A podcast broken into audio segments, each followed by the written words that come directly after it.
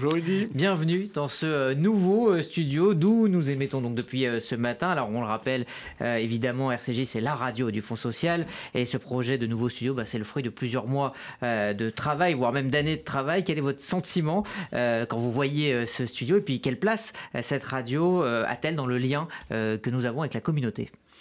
D'abord, oui, euh, c'est l'aboutissement d'années de réflexion et de travaux. C'est surtout le, fait que depuis 30 ans, les studios d'RCJ étaient dans le même endroit, j'allais dire euh, par une expression un peu triviale, dans leur jus. Et que si on a modernisé la radio euh, par tous les systèmes de communication actuels, si on en a modernisé le concept, la ligne, eh bien, il fallait aussi moderniser son, environnement. Donc c'est fait grâce à des acteurs de talent. Je veux saluer Serge Calfon, euh, qui est très connu, Rudy Bouchoucha, qui a participé à ce travail, une donatrice amie et très chère, euh, dont je tairai le nom pour ne pas froisser sa modestie. Bref, euh, tout un, ensemble. Alors ça, c'est c'est le matériel. Et puis il y a le fond.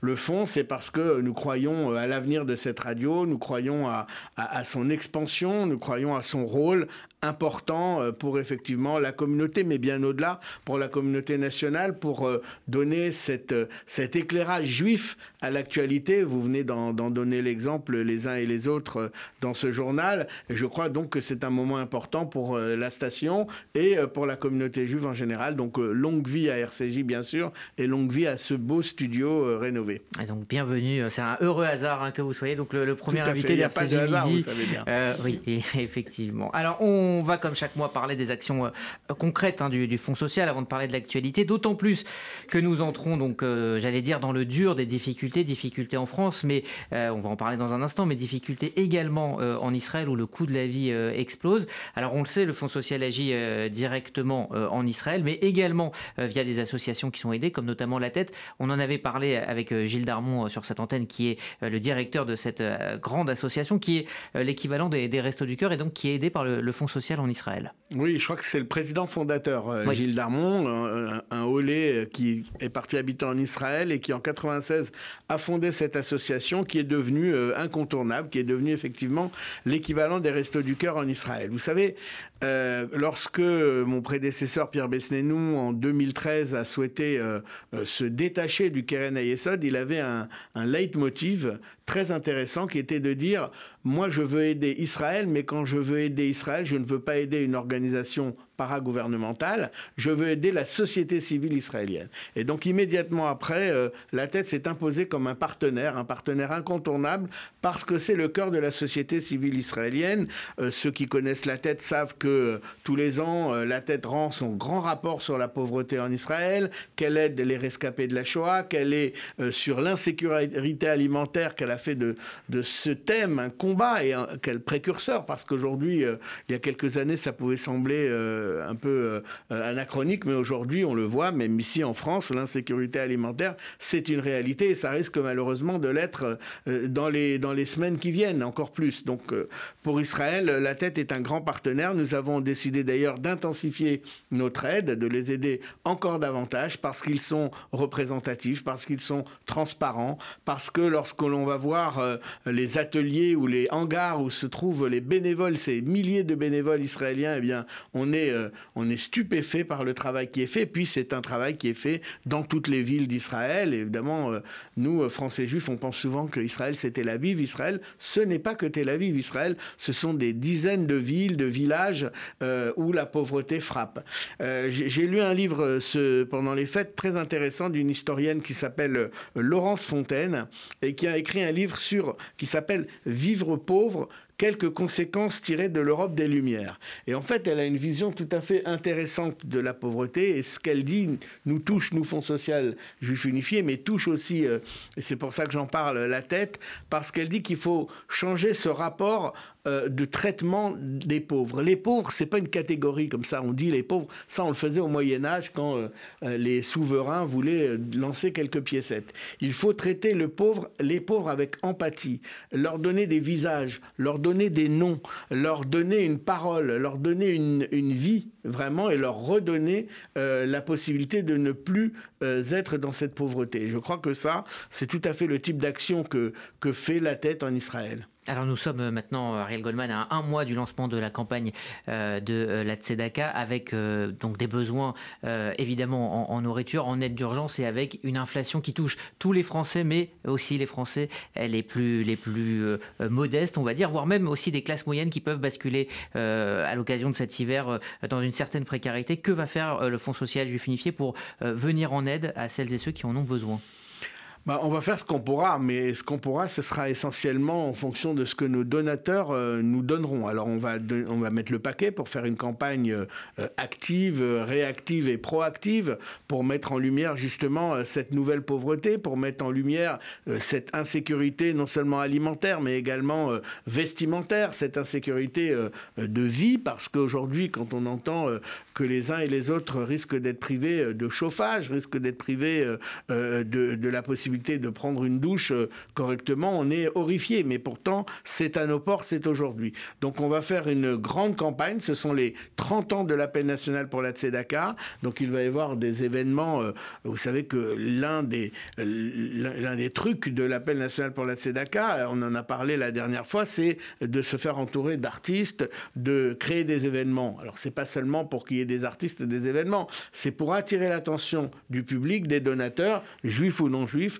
sur ce phénomène de la précarité, sur tous les sujets qui sont abordés tout au long de l'année par le Fonds social juif unifié et ses, et ses équipes et ses associations euh, fédérées, mais surtout parce qu'il faut en un mois collecter le budget social de l'action sociale du Fonds social juif unifié pour une année. Donc un mois, c'est long et c'est court, et il faut vraiment qu'on puisse euh, faire le maximum cette année. Et dans cette action sociale, la culture joue un, rôle euh, extrêmement euh, important, avec l'ouverture depuis plusieurs mois de ce qu'on appelle de librairie solidaire. On va peut-être rappeler le, principe. Et donc une, librairie solidaire vient de voir le jour à Nice. Elle porte le nom de Michel Rocheberg. L'idée de, ces, librairies solidaires fait son chemin? Oui, c'est parti d'un constat assez, assez marrant. Pendant le confinement, vous vous souvenez, il y a eu ce fameux débat sur livre produit essentiel ou pas produit essentiel. Et pour nous, dans notre conception, et j'ai envie de dire dans la conception du judaïsme, c'est plus qu'un produit essentiel, c'est presque un produit sacré. Vous avez déjà remarqué peut-être que certaines personnes, dans les synagogues ou ailleurs, quand elles font tomber un livre, embrasse le livre. Mais j'ai appris il n'y a pas longtemps que c'est pas parce que le livre contient des textes religieux, ou ce n'est pas seulement parce que le livre contient des textes religieux. On pourrait presque embrasser un, prix Nobel, on en parler tout à l'heure, on pourrait embrasser n'importe quel livre parce que le livre, dans la tradition, c'est sacré. Eh bien, comme c'est un produit de première nécessité, nous avons voulu que ces livres soient abordables pour tous. Et nous avons voulu aussi conserver ce qui fait un peu l'ADN de l'action sociale du Fonds social juif unifié, c'est-à-dire qu'on ne donne pas, on participe. Les gens viennent dans cette librairie sociale à Strasbourg, à Nice maintenant, euh, qui sont mis à sont des locaux qui sont mis à disposition par des mécènes.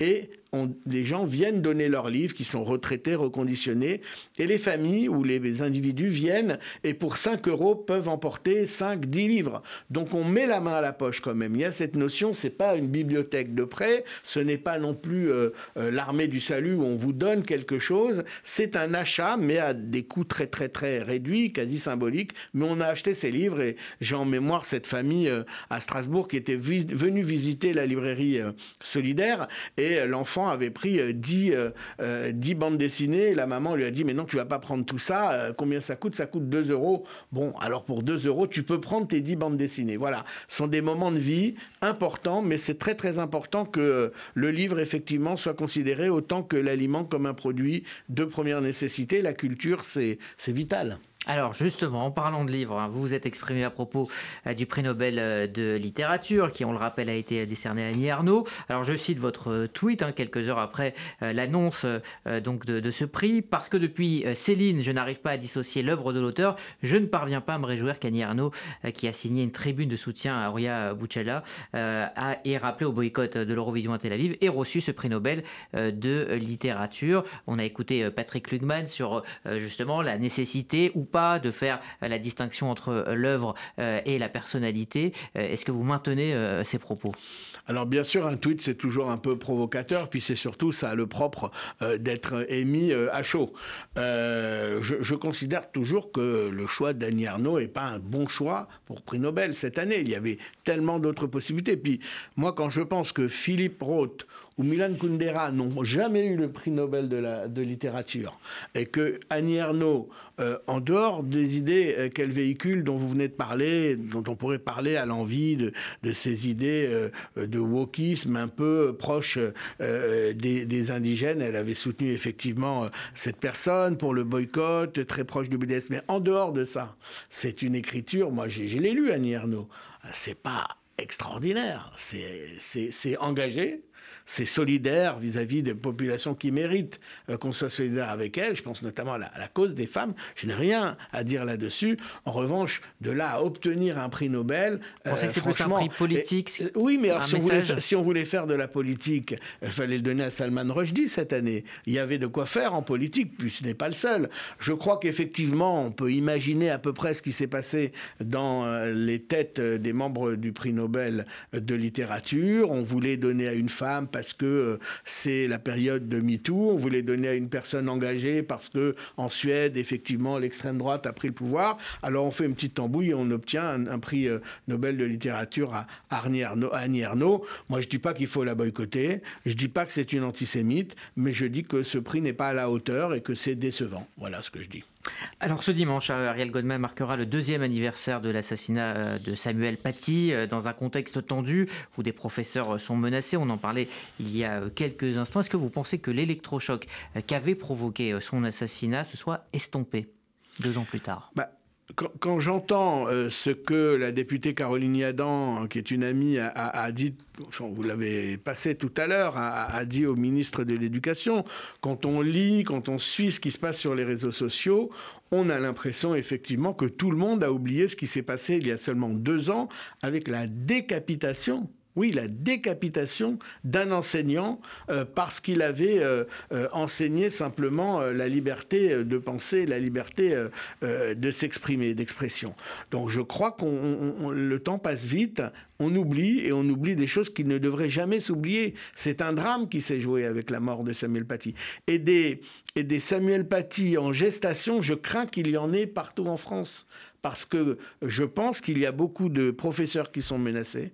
Je pense qu'il y a beaucoup de professeurs qui n'osent pas encore toujours enseigner certaines matières, qui n'osent pas enseigner la Shoah, qui n'osent pas enseigner euh, les conflits euh, du Proche-Orient parce qu'ils ou elles ont peur. Et ça, c'est moi, c'est quelque chose pour moi d'insupportable. Et c'est toujours dû euh, à ce terrorisme islamiste, c'est toujours dû à cette pensée euh, islamique, islamiste, pardon, pas islamique, et, qui, est très, très, très prégnante dans notre pays. On le voit dans les notes euh, qui circulent de la direction du renseignement, de la DGSI. Il y a un risque.